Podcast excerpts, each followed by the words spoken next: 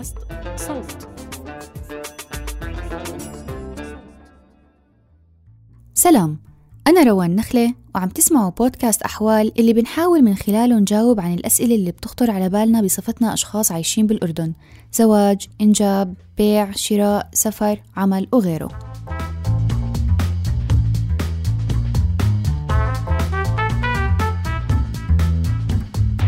بهذا الموسم بنركز على كيفية الوصول للعدالة والضمانات القانونية في الأردن خاصة في حال التعامل مع القضايا والمحاكمات. نتناقش بالأحوال المدنية لنحسن وعينا بحقوقنا وواجباتنا.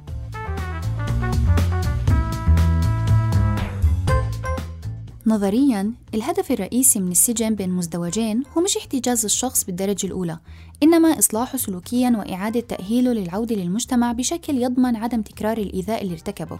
ولهيك هاي المراكز سميت بمراكز الإصلاح والتأهيل. في هاي الحلقة بنحكي عن ظروف هاي المراكز في الأردن وحقوق نزلائها كما وردت في التشريعات الأردنية ومدى تطبيقها وبنقارب ما بينها وبين التوصيات الحقوقية الدولية.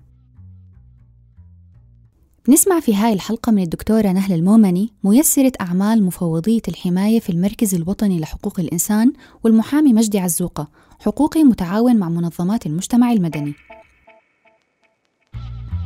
بداية خلينا نتعرف على الأساسيات مين هم نزلاء مراكز الإصلاح والتأهيل؟ نزيل مركز الإصلاح والتأهيل هو أي شخص يتم إما صدور حكم قضائي بحقه إما بالتوقيف أو حكم إداني قطعي ويقضي محكوميته. عندنا في الأردن أيضا نوع آخر من نزلاء مراكز الإصلاح والتأهيل. هم الموقوفين إداريا بقرار من الحكام الإداريين باختصار هو كل شخص يتم حجز حريته لسبب قانوني ما. وسواء كان النزيل موقوف أو محكوم عليه قضائيا كيف بيتم التصنيف؟ هلا طبعا المظلة العامة لتصنيف نزلاء مراكز الإصلاح والتأهيل هي قانون مراكز الإصلاح والتأهيل اللي وضح آلية تصنيف النزلاء بفصل المحكومين عن الموقوفين وأيضا بتصنيفهم حسب العمر، الجنس، طبيعة الجريمة ونوعها. هذا من الناحية القانونية. هكذا يتم التصنيف من حيث المبدأ في مراكز الإصلاح والتأهيل وهناك في لجنة تقوم بعملية التصنيف وتحديد مستويات النزلاء. ولكن على أرض الواقع في عنا محددات معينة وتحديات تحول دون تطبيق عملية التصنيف هذه كما يجب أو كما أوجبها القانون. أهم تحدي هو الاكتظاظ في مراكز الإصلاح والتأهيل وتاني تحدي واللي طبعا هذا من نتيجة رصد المركز هو رغبة النزلاء في إنهم يكونوا في مراكز إصلاح قريبة من أماكن سكنهم فبالتالي بصير من الصعوبة بمكان إنه فصل أو تحديد مراكز للتوقيف ومراكز للمحكومين كم مركز إصلاح وتأهيل عندنا بالأردن؟ وكيف توزيعهم وكم مركز منهم مخصص للنساء؟ نعم إحنا عندنا 18 مركز وفي عندنا مركزين للنساء مركز موجود في عمان ومركز آخر في محافظة المفرق هو متخصص بالموقوفات. بينما المركز الموجود في عمان جويدة هو متخصص يعني موقوفات ومحكومات. طبعا في عندنا مراكز موجودة في عمان. حقيقة المراكز منتشرة في كل أرجاء المملكة من يعني في إقليم الجنوب والوسط. وفي في يعني الوسط والجنوب والشمال. فيعني وهذا أمر مدروس طبعا ومقصود لأنه حتى يسهل على النزلاء موضوع خاصة المحكومين لمدة طويلة إنه وين أماكن تواجدهم حتى يكونوا قريبين من أقاربهم من أهاليهم إلا إذا النزيل طبعا بطلب نقله لمركز معين بيكون قد يتوافر فيه شيء معين أو هو بناء على رغبته بيتم أحيانا نقله. فالمراكز موجودة على في الأقاليم المملكة الثلاث. وجود مركزين فقط خاصين بالنساء بيعني إنه لو النزيلة كانت من العقبة مثلا هذا رح يشكل عائق أمام وصولها للعالم الخارجي. وتحديدا تواصلها مع عائلتها. طبعا يسبب إشكالية الحقيقة لأنه هو المركز الأساسي في عمان واللي طاقته الاستيعابية هي أفضل شيء. فبالتالي كل النزيلات من كل محافظات المملكة الغالبية العظمى هم موجودين في عمان أكيد. وعلى أرض الواقع طبعا يسبب إشكالية ويسبب عبء مادي كبير للأهالي. يعني وأحيانا طبعا بالإضافة للعبء المادي الحقيقة أحيانا النزيلات لا يتمتعن بالحق في الاتصال بالعالم الخارجي بالزيارات بسبب عدم قدرة أهاليهم مع الوقت على زيارتهم. يعني إما للتكلفة المادية صعوبة الوصول إلى آخره. فبالفعل هو هذه من الإشكاليات الحقيقة المطروحة على أرض الواقع فيما يتعلق ولكن طبعا أحيانا الظروف اللوجستية والتكلفة المادية آه، ويعني هي اللي تحول دون إنشاء هذه المراكز. ولكن إحنا بالفعل يعني نؤكد على ضرورة وجود أقل ما فيها مركز في الشمال. موجود الآن في, في الوسط وفي يكون واحد في الشمال أن يكون أيضا مركز في الجنوب في البداية أستاذ مجدي هل هناك معايير ناظمة لتصنيف آه، نزلاء مراكز الإصلاح والتأهيل الأردنية وإن كانت موجودة ما مدى الالتزام بها؟ هلا المعايير الناظمة آه، لمراكز الإصلاح والتأهيل في الأردن هلا إذا بنحكي أول شيء إنه على الجنس إنه عندنا مراكز إصلاح وتأهيل للذكور وعندنا مراكز إصلاح وتأهيل للنساء. آه، مراكز إصلاح وتأهيل للنساء في عندنا اللي هي جويدة. آه وفي أحد المرات أنا اتفاجات إنه في في سجن أم اللولو آه برضه مركز لنزيلات النساء. بنيجي على التصنيف اللي هي في سجن الرجال. في معايير في أناس يعني قد تستغربي إنه في عندنا آه، معيار كان مدخن أو غير مدخن فالمدخنين لهم مهاجع مختصة فيهم والغير مدخنين لهم مهاجم مختصة فيهم خاصة فيهم. بظل عندنا هو المعيار اللي كان الأصل عندنا ولكن هذا بتحكمه عندنا البنية التحتية للسجون اللي هي مدة العقوبة. لكن معظم هاي المعايير نظرية وصعب تطبيقها على أرض الواقع. المحامي مجدي بيوضح لنا. المعايير في سجون آه، الرجال إنه إذا كان محكوم أو موقوف إذا كان محكوم لازم إنه يكون له سجن آه، آه، مراكز إصلاح مختصة بالمحكومين ومراكز إصلاح مختصة في الموقوفين. صار النهج على لفترة من الزمن إنه في في مراكز إصلاح مختصة بالموقوفين ومراكز إصلاح مختصة في المحكومين وأذكر على سبيل المثال سجن سواقة كان للمحكومين ما في موقوفين. سجن قفقفة كان للمحكومين مش للموقوفين. آه، وسجن جويدة كان هو للموقوفين ما في محكومين. بس نتيجة العدد الزائد في أعداد النزلاء حتى هذا المعيار انتهى. بالنسبة للمعيار على العقوبة ما هو يعني حتى سجوننا مراكز الإصلاح والتأهيل عندنا آه، ما بتقدر تصنف على العقوبة وإن كان هذا من أحد المعايير. لأنه التصنيف بحسب العقوبة وشدتها أو جسامة الفعل المرتكب من قبل الجاني آه، بيحتاج إلى أماكن إلى بنية تحتية هاي البنية التحتية أتوقع أنه بيفتقرها مراكز الإصلاح والتأهيل عندنا في الأردن فهذا بيكون من أحد المعوقات للفصل ما بين النزلاء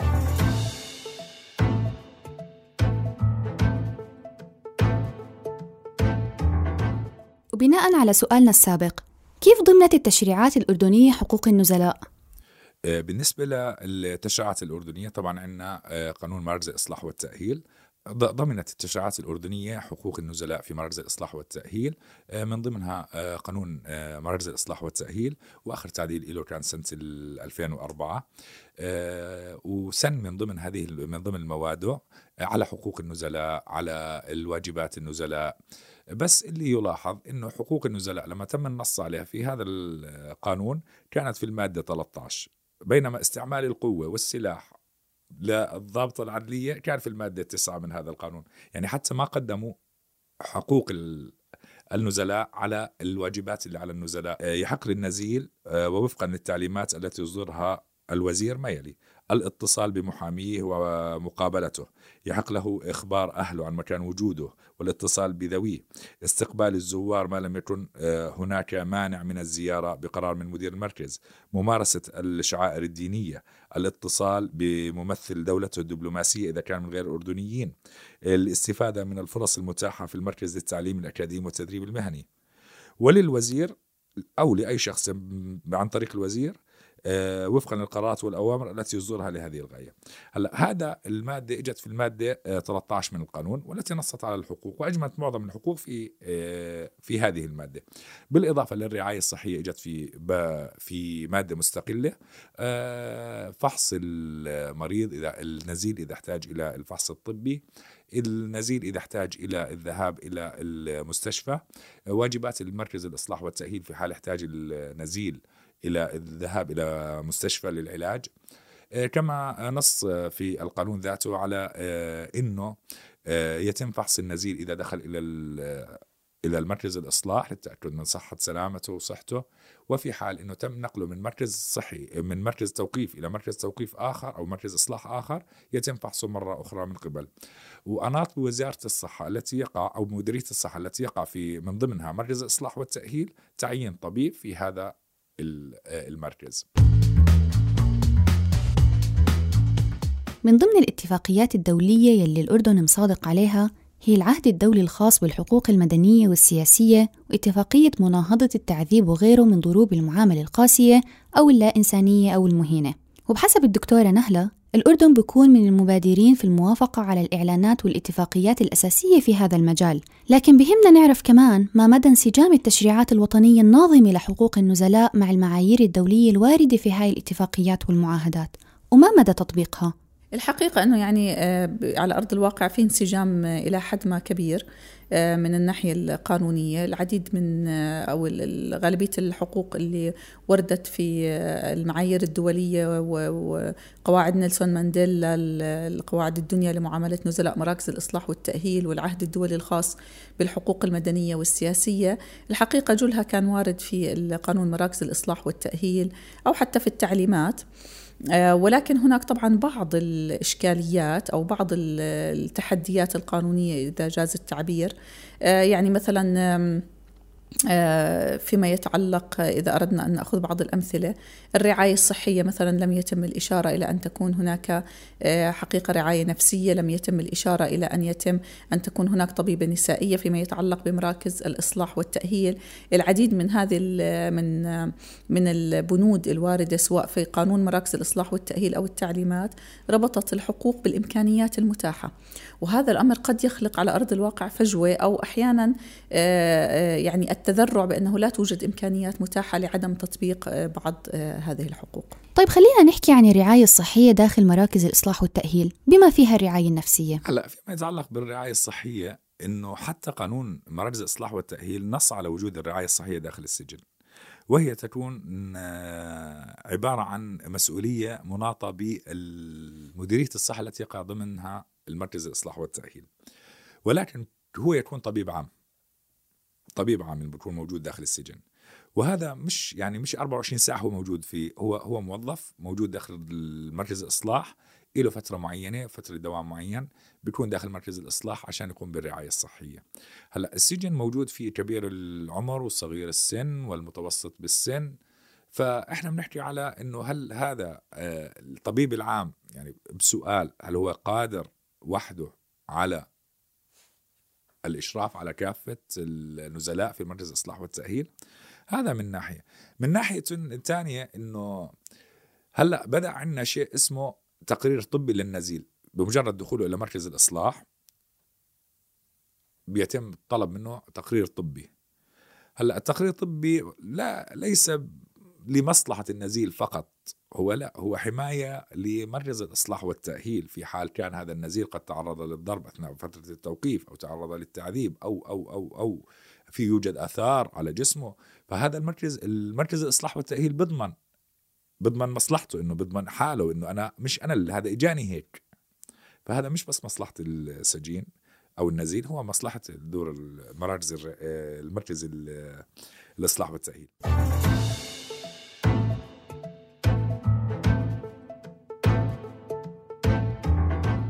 بحسب تقرير المركز الوطني لحقوق الإنسان حول أوضاع مراكز الإصلاح والتأهيل بتشير الأرقام لارتفاع كبير في أعداد نزلاء مراكز الإصلاح والتأهيل بما يفوق الطاقة الاستيعابية. فبلغ العدد الفعلي للنزلاء الموجودين في هاي المراكز عام 2020 حوالي 17700 نزيل مقارنة ب 19965 نزيل عام 2019 في حين أن الطاقة الاستيعابية لهاي المراكز هي 13352 نزيل. لذلك مهم نذكر أنه في ظل الاكتظاظ ووجود طبيب عام واحد المركز بأكمله صعب جدا أنه النزيل يطلع له تقرير طبي سابق من مركز الإصلاح والتأهيل اللي كان موقوف فيه وتقرير طبي لاحق من المركز اللي بده ينتقل عليه. أما بالنسبة للرعاية النفسية الرعاية النفسية ترى هذا منصوص عليها بقانون مركز الإصلاح والتأهيل نصوا على الرعاية النفسية. بس آه ما وضحوا ما هي الرعاية النفسية شو المطلوب بالرعاية النفسية؟ كيف يمكن التعامل مع الرعاية النفسية؟ مين مسؤول عن الرعاية النفسية؟ هل هو مختص في الإرشاد أم هم نفسهم أفراد الضابطة العدلية؟ يعني في هاي الأمور ما تم توضيحها في في النص يعني. في نصت المادة 22 من قانون مراكز الإصلاح والتأهيل الرعاية الصحية والاجتماعية للنزلاء. تتولى وزارة الصحة توفير الرعاية الصحية والمعالجة للنزيل. وعلى مدير المركز ضمان توفير هذه الرعاية ولهذه الغاية يقوم مركز طبي تتوفر فيه التخصصات الطبية الرئيسية تقديم الرعاية الصحية والعلاجية للنزلاء في كل مركز مجانا. هذا منصوص عليه في نص القانون. ولكن هل إفعاله آلية إفعاله الإشراف الصحي برضه منصوص عليه في القانون لكن آلية الإفعال يعني في عندنا معوقات لا إنه آه، تطبيق هذه النصوص القانونية المعوقات بتعتمد على عدة أمور. يعني ما حد بيقدر يتجاهل يعني هل طبيب واحد قادر على إنه يكون مشرف على ما يزيد عن 2500 مريض؟ إحنا ما بنقول 2500 مريض. يا عمي خمسهم مريض. هل يستطيع طبيب واحد مراعاتهم؟ يعني هذا السؤال مطروح لوضع القانون والتشريع. في بعض الحالات يتوجب على الموقوف إذا كانت دعوته لا تزال منظورة الحضور والمثول أمام المحكمة. هلأ وجوده في المحكمة أو انتقاله من مركز الإصلاح للمحكمة سيما إذا كان مركز الإصلاح بعيد عنه قد يتطلب هذا الأمر عمل تقرير طبي وهو طالع وهو داخل. طيب هل هذا بيكون في الوقت؟ هل هذا بيكون بمصلحته؟ هل عمل تقرير طبي؟ على فرض يعني حصلت إنه وهو في السيارة مثلا زحلق كذا انجرح. هلأ هذا بده تقرير طبي عشان نفسه إدارة مركز الإصلاح والتأهيل تحمي نفسها إنه مش منا وعشان هو النزيل كمان يكون مطمن على حاله. فهذا قد يؤثر مرات على حضور المدة الموقوف الجلسات. يعني جلسات المحاكمة المخ... اللي, اللي لازم يكون متواجد فيها. بس هل فعلا بيتم هيك؟ لا هو هذا اللازم بس مش هيك بيتم. إيش اللي بيتم؟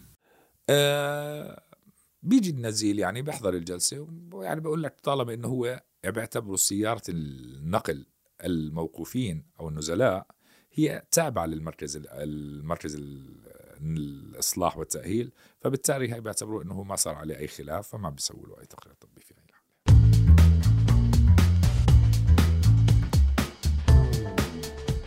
الحديث عن الرعاية الصحية بيأخذنا للحديث عن وضع مراكز الإصلاح والتأهيل خلال جائحة كورونا. بحسب التقرير الصادر عن المركز الوطني لحقوق الإنسان مجموع المصابين بفيروس كورونا من النزلاء من بداية الجائحة وحتى آذار 2021 هو 2224 نزيل.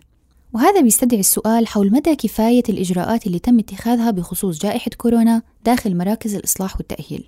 هلا الحقيقة أنه إيه، داخل مراكز الإصلاح والتأهيل مرت بمرحلتين المرحلة الأولى اللي هي بداية الجائحة إيه، وكان يتم عزل كل شخص يدخل إلى مراكز الإصلاح والتأهيل في مركز إصلاح البلقة لمدة 14 يوم وبعد ذلك يتم توزيعهم.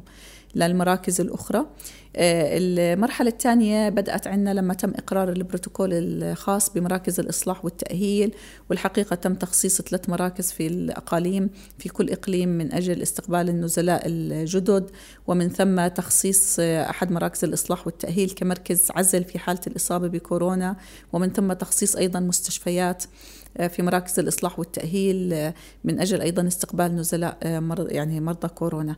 الحقيقة أنه كانت بالإضافة إلى طبعا قرارات المجلس القضائي الأردني بالإفراج عن ما يقارب وأيضا قرارات الحكام الإداريين بالإفراج عن ما يقارب 15 ألف نزيل في ذلك الوقت آه، الحقيقة أنه كل هذه الإجراءات والإجراءات السلام العامة الحقيقة حالت دون أن تكون مراكز الإصلاح بؤر لانتشار المرض.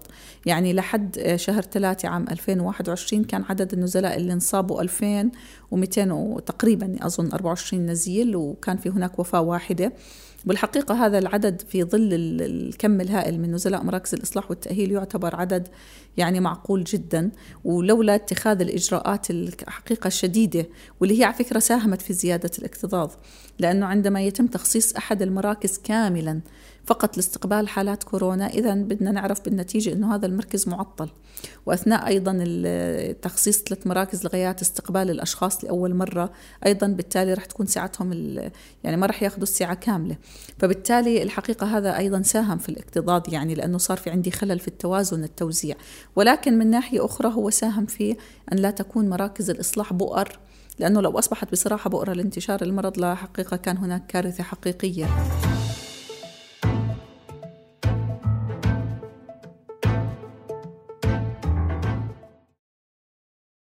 طيب خلينا نحكي عن الحجز الانفرادي في مراكز الإصلاح والتأهيل. أنا راح أحكي من خلال تجربة أنا عشتها على مراكز الحجز الانفرادي. إحنا في عنا مركز إصلاح وتأهيل مؤجر واحد. هو هي لكي يكون زنازل انفرادية للنزلاء. فهو ما عندهم نظام المهجع أو نظام الغرف. هو غرف صغيرة بتكون فيها النزيل في هذا الغرفة ويحكموا بثلاث سنوات وأربع سنوات. هذا بحد ذاته هذا يعني هذا يعني يعتبر حبس انفرادي. هلأ فيما يتعلق بالحبس الانفرادي اللي أنت سألتيني عنه اللي هو نص عليه حتى القانون مركز الإصلاح والتأهيل بالحبس الانفرادي وحط له ضوابط وشروط إنها ما تزيد المدة عن سبعة أيام يكون في أسباب يكون في آه، سبب لتنزيله للحبس الانفرادي. يعني أنت بتيجي تحكي حتى التقرير الطبي إذا دخل النزيل إلى الزنزانة الانفرادية بيصير له تقرير طبي ولما يطلع من الانفرادي بده يسوي تقرير طبي. يعني هاي كمان من النقاط الموجودة. هلأ الحبس الانفرادي هو بس لمدة سبع أيام لا يجوز إنه يكون أكثر من سبع أيام. آه، مناط بمدير المركز الإصلاح والتأهيل وهو اللي بقرر الحبس الانفرادي. بس الحبس الانفرادي قد يعني يتبع أمور منع من الزيارة آه، منع من أمور معينة. يعني زيارة الأهل قد يمنع السجين من زيارة الأهل. والله بذريعة إنه موجود في الحبس الانفرادي. آه، قد يمنع النزيل من بعض الأمور الأساسية بذريعة إنه موجود في الحبس الانفرادي. آه، قد يمنع من رؤية الشمس قد يمنع من آه، يعني غالبا الزلازل الانفرادية تكون نسبة الضوء فيها قليلة غالبا. فهذه يعني موجودة عندنا في مراكز الإصلاح والتأهيل. ويجب هو إحنا لو نمشي على القانون هو القانون وضح أن أبين وأعلل السبب ليش أنا وضعت هذا بالزلزال الانفرادية؟ ولكن إحنا هو يوضع بالزلزال الانفرادية بناء على قرار من آه، مدير مركز الإصلاح والتأهيل. بحكم عملها لدى المركز الوطني لحقوق الإنسان سألنا الدكتورة نهلة عن ظروف الحجز الانفرادي داخل المراكز. هلأ الحقيقة أنه يعني شوفي الحجز الانفرادي يخضع لنفس الظروف اللي بيخضع إلها البنية التحتية الموجودة في المركز. يعني إذا كان المركز بنيته التحتية جيدة فرح يكون الحجز الانفرادي جيد. إذا لم يكن فالأمر كذلك. ولكن الحجز الانفرادي آه، ما يميزه عن يعني يميزه إنه آه، إنه هو يكون النزيل لفترة معينة لوحده لا يحتك مع باقي النزلاء. فبالتالي آه، يعني أغلب النزلاء لا يفضلوه لأنه هم يعني يريدون أن يكونوا مع النزلاء الآخرين. طبعا ولكن كما قلت هو يعني عقوبة يتم إيقاعها على النزيل من أجل تصحيح السلوك آه، هكذا يعني يفترض من أجل تصحيح السلوك اللي قام فيه واللي كان مخالف للتعليمات والأنظمة. بيشير نفس التقرير اللي ذكرناه سابقا لوجود معيقات متعلقة بحق توفير الخصوصية والسرية أثناء التقاء النزيل مع محاميه. ما مدى تطبيق هذا الحق على أرض الواقع؟ إحنا هلأ رايحين نفصلها لجزئين جزء قبل شهر 3 2020 وجزء بعد 3 2020 لأنه هذا اختلف عندنا كل شيء.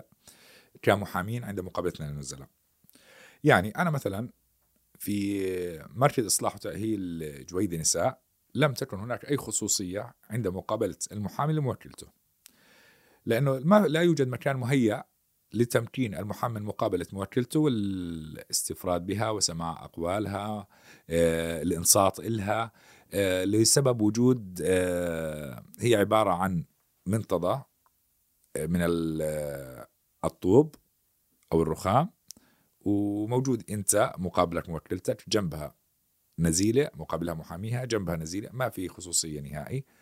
بالإضافة وجود المشرف لحماية النزيلات.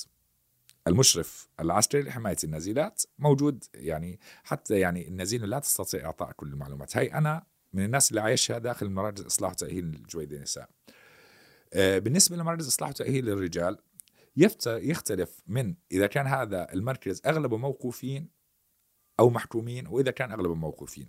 هلأ إذا كان اغلبه موقوفين اذا هذا يجب إنه يكون في زيارة متكررة للمحامين لأنه المحامي راح يقابل موكله أثناء مدة التوقيف آه، إفهامه آه، لائحة الاتهام أخذ المعلومات منه. مركز إصلاح وتأهيل جويده مرتضى. ما كانت في سرية هو في طاولات فيها فواصل من الزجاج أو الفورمايك على ما أذكر. آه، لكن لا, لا, لا تكتم الصوت يعني. أنت بتكون سامع صوت آه، طنين نحل أثناء الحديث. بيكون عندك 10 محامين أو 20 محامي و20 موقوف. هدول بيكونوا بغرفة واحدة. أتوقع هم 20 20 آه، محامي و20 موقوف. وطبعا موجود الضابطة العدلية اللي هي هاي للإشراف للإشراف على السجناء النزلاء والمحامين. يعني بحاولوا يتركوك لحالك بس ولكن بحب يعني بيكونوا قريبين منك فحتى النزيل لا يشعر بالراحة والطمأنينة. يعني حتى بخاف إنه يعلى صوته فإنه ينسمع كلمة ممكن مش حابب حد يعرف عنه وكذا.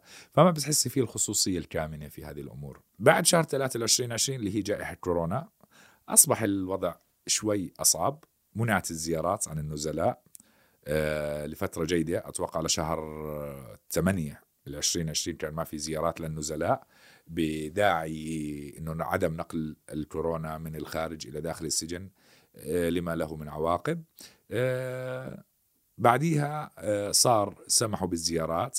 المحامين صار الزيارات ولكن مش لقاء وجه لوجه مع موكلك أنت بتتواصل مع موكلك من خلال كابينة اتصالات بينك وبينه وغالبا الاتجاه اللقاء وجه لوجه أفضل من كابينة التليفون لأنه حتى مرات تعبير الوجه ممكن يحكي أشياء آه، تفيد المحامي وتفيد النزيل. هلأ صار عندنا كله عن طريق الكابينه اللي هو في زجاج وفي هاتف تليفون تتواصل فيه مع موكلك. إذا احتجت إنك توقع منه ورقة آه، بدك تضطر إنك تروح توقع منه ورقة آه، وكالة مثلا بدك توقع منه ورقة إفادة دفاعية بدك توقعها من جهة ثانية. أو من من مكان ثاني هي نفس الجهة ولكن من مكان ثاني إيه، الإشراف من قبل الضابطه العدليه أو من قبل من قبل أفراد المركز الإصلاح والتأهيل لا تزال موجودة. كجزء من الجهود في إصلاح سلوكهم وتأهيلهم للاندماج بالمجتمع في عدة برامج رعاية وتأهيل متوفرة لنزلاء الإصلاح والتأهيل منها برامج تعليمية وتربوية تدريب مهني تدريب على الإنتاج الحيواني والنباتي ووجود مشاغل حرفية مثل برامج النجارة والإحدادة والحرف اليدوية وفي مصانع أجبان وألبان وقهوة. لكن مع ذلك بشير التقرير ذاته إلى وجود قصور في هاي البرامج. هلا طبعا الحقيقة أنه إحنا عندنا تجربة في الأردن جيدة جدا فيما يتعلق بالمشاغل والحرف اللي بيتم تعليمها للنزلاء. وعندنا مراكز إصلاح وتأهيل رائدة في هذا المجال سواء آه، مركز إصلاح سواقة أو الموقر أو رميمين وغيرها. الحقيقة في مشاغل متقدمة وفي وفي حرف بخرج فيها النزيل أيضا حرف متقدمة وفي منتوجات تباع ويعني عمل على مستوى جيد جدا. آه، لكن طبعا ليس كل مراكز الإصلاح والتأهيل فيها نفس العدد من المشاغل. آه، وإما بحكم طبيعة المركز وبحكم يعني آه، أحيانا المساحة وعدد النزلاء. فبالتالي إحنا كمركز توصيتنا بأنه يتم حقيقة أنه التوسع في هذه المشاغل التوسع في هذه الحرف في كل مراكز الإصلاح والتأهيل وتوسيعها بحيث تستوعب غالبية النزلاء أو جميعهم حتى أنه النزيل دائما يكون في حالة من الانشغال. لكن بحسب الدكتورة نهلة في مشكلة بالطاقة الاستيعابية لهاي المشاغل. لا يستطيع المشغل أو ال ال ال الورشات إنها تأخذ أكثر من عدد معين فبالتالي قد يكون بعض النزلاء عندهم رغبة ولا يستطيعون الالتحاق. فحتى نعمم هذه التجربة والحقيقة أنها يعني تجربة آه، يعني جدا جيدة وأحيانا تدرس أحيانا لبعض الدول. حتى نعممها لابد أن يكون هناك توسع في هذا الأمر. وطبعا هون أنا بحب أركز على إنه قانون مراكز الإصلاح والتأهيل أيضا يعني يتحدث عن المسؤولية لأنه المسؤولية مش فقط في في حماية حقوق النزلاء على آه، كما هو أحيانا شائع فقط على مديرية الأمن العام مراكز الإصلاح والتأهيل هي مسؤولية مشتركة.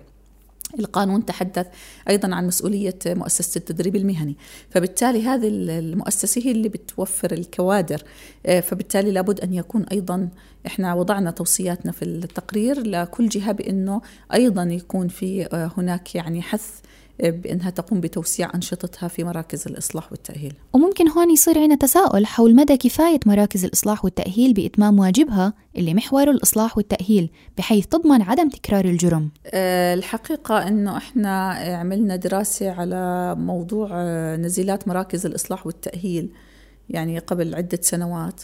أه واتضح لنا من خلال الدراسة أنه يعني ما يزيد عن نصف النزيلات هم مكررات. آه، فبالتالي آه، وهذا الأمر طبعا ينطبق على آه، باقي نزلاء مراكز الإصلاح والتأهيل. هناك نسبة كبيرة من المكررين. الآن إذا أنا في عندي إشكالية في أمرين في عملية التعليم والتأهيل وفي عملية الرعاية اللاحقة. التعليم والتأهيل زي ما تحدثنا يجب التوسع في برامج التعليم والتأهيل في كل مراكز الإصلاح والتأهيل والتوسع فيها ووضع آلية لها بحيث أنه تشمل آه، غالبية النزلاء وأن يكون هناك برنامج للنزيل منذ أن يدخل مركز الإصلاح والتأهيل حتى نهاية اليوم بحيث أنه صحيح بعض الأمور يجب أن تكون بناء على رغبة النزيل ولكن هذا لا يعني أني أنا ما أخضعه حتى لو ضمن برنامج آه، يضع تضع المراكز الإصلاح والتأهيل ويكون يتوجب عليه أنه ينخرط فيه مش فقط بناء على رغبته لأنه هذا أحد الأمور التي يتوجب أن يخرج بها النزيل وهو أن يكون مؤهل للعودة للمجتمع النقطة الثانية أنه موضوع التأهيل آه الإشكالية الكبرى عندنا في الأردن أنه هو مش خاص فقط بمديرية الأمن العام ومديرية مراكز الإصلاح والتأهيل. أكثر من جهة والمركز ركز في توصياته على هذه النقطة أكثر من جهة إلها دور في عملية إصلاح النزيل. أولا آه، وزارة الصحة فيما يتعلق بالرعاية الصحية والنفسية آه، مؤسسة التدريب والتشغيل المهني آه، وزارة طبعا التربية والتعليم كل هذه المؤسسات وغيرها إلها علاقة في عملية الإصلاح. بحكم عملهم في الفضاء الحقوقي مهم قبل ما نختم حديثنا مع الدكتورة نهلة والمحامي مجدي نعرف عن تصوراتهم لما يحتاج لتطوير في هذا المجال. إيجاد تشريع ينص صراحة على عزل النزلاء وتصنيفهم حسب التهم وحسب الجرائم المسند لكل واحد منهم. آه، إفعال العقوبات البديلة بشكل أوسع آه، وأكبر. آه، تطبيق القانون خاصة قانون العقوبات على أضيق حالاته لأنه تطبيق القانون العقوبات على أضيق حالاته ودون التوسع فيه آه، يقلل من عدد النزلاء في مراكز الإصلاح والتأهيل. هلأ مراكز الإصلاح والتأهيل يعني أنا مع قاعدة على الدول أن تنهي وجود مراكز الإصلاح والتأهيل مش أن تفكر في زيادة عدد مراكز الإصلاح والتأهيل. فأتمنى إنه الأردن تكون من الدول اللي بتفكر في انهاء مراكز الاصلاح والتأهيل مش في زيادة عددها. آه، كل هذا مناط في التشريعات. التشريعات هي أساس. يعني إحنا مش غلط إذا كانت الأردن أو إذا كانت معاملة آه، اتفاقية آه، مبادئ مانديلا ليست اتفاقية ولكن هي مبادئ من الأمم المتحدة صدرت عن الأمم المتحدة. لا يوجد ما يمنع أن نتبناها بمشروع بمشروع قانون. لا يم... لا يوجد ما يمنع أنها تكون قانون وتشريع يعني زي ما إحنا بنميز ما بين الحدث الجانح والكبير بالعمر نصنف ذكر وأنثى كبير بالعمر وصغير بالعمر 18 سنة وفوق 18 سنة. نقدر كمان نصنف إنه هذا جريمة. فإحنا ندور على تشريع يحمي هؤلاء السجناء. نفتح لهم المجال. نسمح لوزارة التنمية الاجتماعية بإيجاد مراكز إرشادية فعليا تقوم بعمل الإرشاد داخل مراكز الإصلاح والتأهيل. السماح لمنظمات المجتمع المدني بالعمل داخل مراكز الإصلاح والتأهيل. لا يوجد ما ما ما يمنع. منظمات المجتمع المدني لما تكون داخل داخل مراكز الإصلاح والتأهيل يوجد لديها مختصين في مجال علم الاجتماع مختصين في مجال علم الإرشاد يعملوا داخل مراكز الإصلاح والتأهيل بيساعدوا. فهي من الأمور اللي أتوقع آه، محتاجينها إحنا. الحقيقة أنه أول إشي يعني زي ما حكينا في البداية يجب أن نعمل على أنه تكون حقوقهم منظمة في القانون. في القانون ذاته يجب أن ينص على توفير مثلا السرية عند الاتصال مع المحامين. يجب أن يكون هناك توضيح لآلية التفتيش تماما وأنه وضع ضمانات إلها بأنها تحمي خصوصية وكرامة النزيل. آه، أيضا إحنا كنا أشرنا أنه أن أن يتم الإشارة بشكل صريح أنه لا يتم تشغيل النزيل إلا بموافقته. آه، أيضا أن يتم مراعاة حقوق النزيلات بشكل أكبر. بحيث أن يتم النص على وجود طبيبة نسائية آه، أن يتم النص آه، على أنه لا يجوز أن تتم عملية الولادة إلا في مستشفى إلا في حالات استثنائية. آه، يعني أن أن يكون هناك الحقيقة أيضا يعني مقاربة أكثر مع المعايير الدولية لحقوق الإنسان في بعض الأمور التفصيلية اللي وردت في المعايير حتى شكل ونظام يعني مراكز الإصلاح والتأهيل. أيضا أنه عدم ربط حقوق نزلاء مراكز الإصلاح والتأهيل أو بعض الأمور بالإمكانيات المتاحة.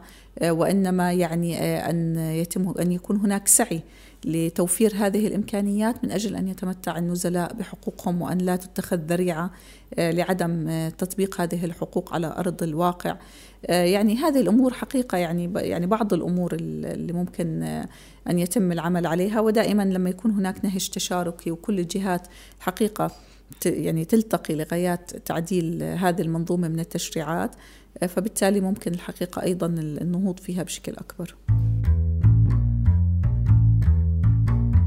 كنا معكم في آخر حلقات هذا الموسم من بودكاست أحوال من الإعداد والتقديم روان نخلة من الكتابة جنى قزاز من التحرير عمر فارس من الهندسة الصوتية عروة عيادة.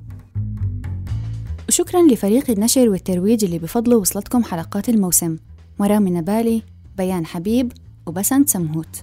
بإمكانكم تلاقوا روابط موقع المركز الوطني لحقوق الإنسان ومجموعة ميزان للقانون والتقرير اللي أشرنا إله في وصف الحلقة. هذا الموسم من بودكاست أحوال من إنتاج صوت والمعهد الدنماركي لمناهضة التعذيب ديجنيتي في الأردن وبرعاية وزارة الخارجية الألمانية وبرنامج الشراكة الدنماركية العربية.